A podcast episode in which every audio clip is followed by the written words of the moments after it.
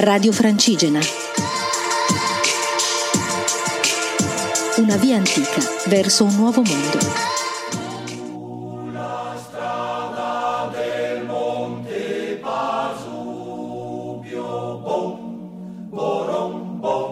Ciao a tutti dai tracker di Geografia sul Pasubio. Stamattina abbiamo fatto colazione al Masetto, eh, ma la partenza per la seconda giornata parte da Geroli e arriveremo al Passo delle Borcole dove eh, Tino Mantarro presenterà il suo libro.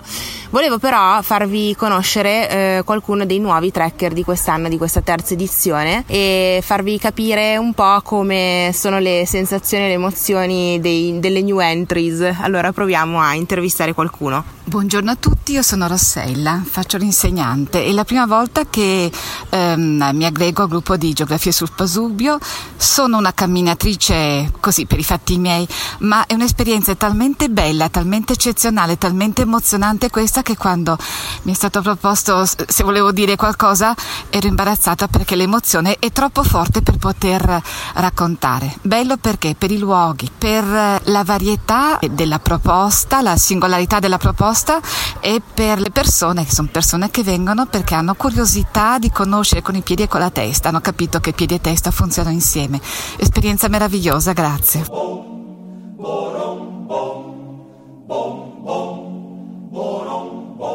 Siamo arrivati alla nostra prima tappa di oggi, secondo giorno. Siamo alla Malba- Malga Borcola e incontreremo eh, Tino Mantarro che ci racconterà di cose molto interessanti. Ciao a tutti, ecco anch'io qua sono arrivato a piedi e come tutti gli altri sono sopravvissuto a questa che alla fine era una camminata di due ore e mezza e quelli che non ha stesi la camminata proverò a stenderli adesso parlando per un 40 minuti chiacchierando di Asia centrale, quindi di grandi vette del Pamir, del Tien Shan, visto per rimanere in tema che siamo sul Pasubio, ma anche degli immensi deserti del Kazakistan, dell'Uzbekistan, insomma un racconto di un viaggio lungo la via della seta, l'antica via della seta, che è anche la nuova della via della seta, per raccontare di popoli, di Stalin e di tante altre cose. Il libro si chiama Nostalgistan ed è edito da Ediciclo.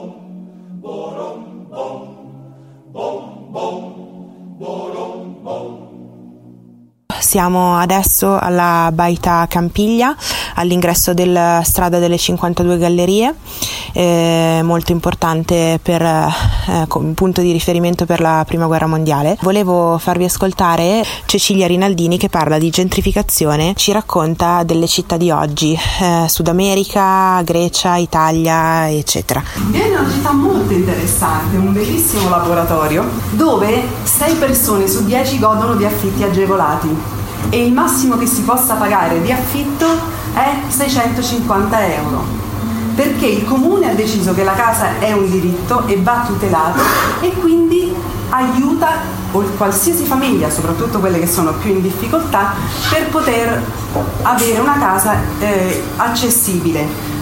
E anche perché hanno deciso che la città deve essere un posto per tutti, dove tutti coabitano, dove non ci devono essere dei ghetti dove ci stanno solo i poveri, dei ghetti al contrario dove ci stanno soltanto i ricchi, ma tutti devono poter abitare insieme perché la città deve essere uno spazio per tutti.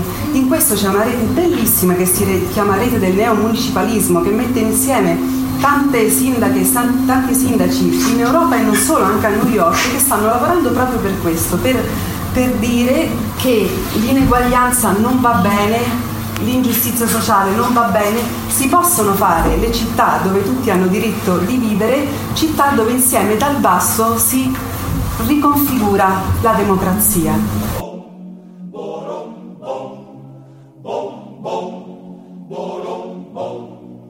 Siamo alla Baita Campiglia e mm, volevo anticiparvi anche l'incontro di stasera che non potrò registrare in diretta ma di cui vi parla Andrea che sarà appunto il traduttore. Stasera si esibirà Markian Kamysh, giovane scrittore ucraino di 30 anni che ha trascorso 5 dei quali nella zona che lui chiama come tale, che è la zona di alienazione mh, mm, fra Ucraina e Bielorussia dopo la catastrofe di Chernobyl nel 1986, di cui lui racconta le più svariate sfaccettature in questo viaggio che ha intrapreso nel corso appunto di numerose visite sia autorizzate che illegali, come lui le definisce, per riuscire a um, trovare quei mondi e quegli aspetti nascosti di questa zona, uh, di questa um, vicenda che lo ha riguardato direttamente in quanto suo padre era un operatore del sistema di controllo e collaudo del, um, dei reattori nucleari, uno dei quali poi è saltato in aria.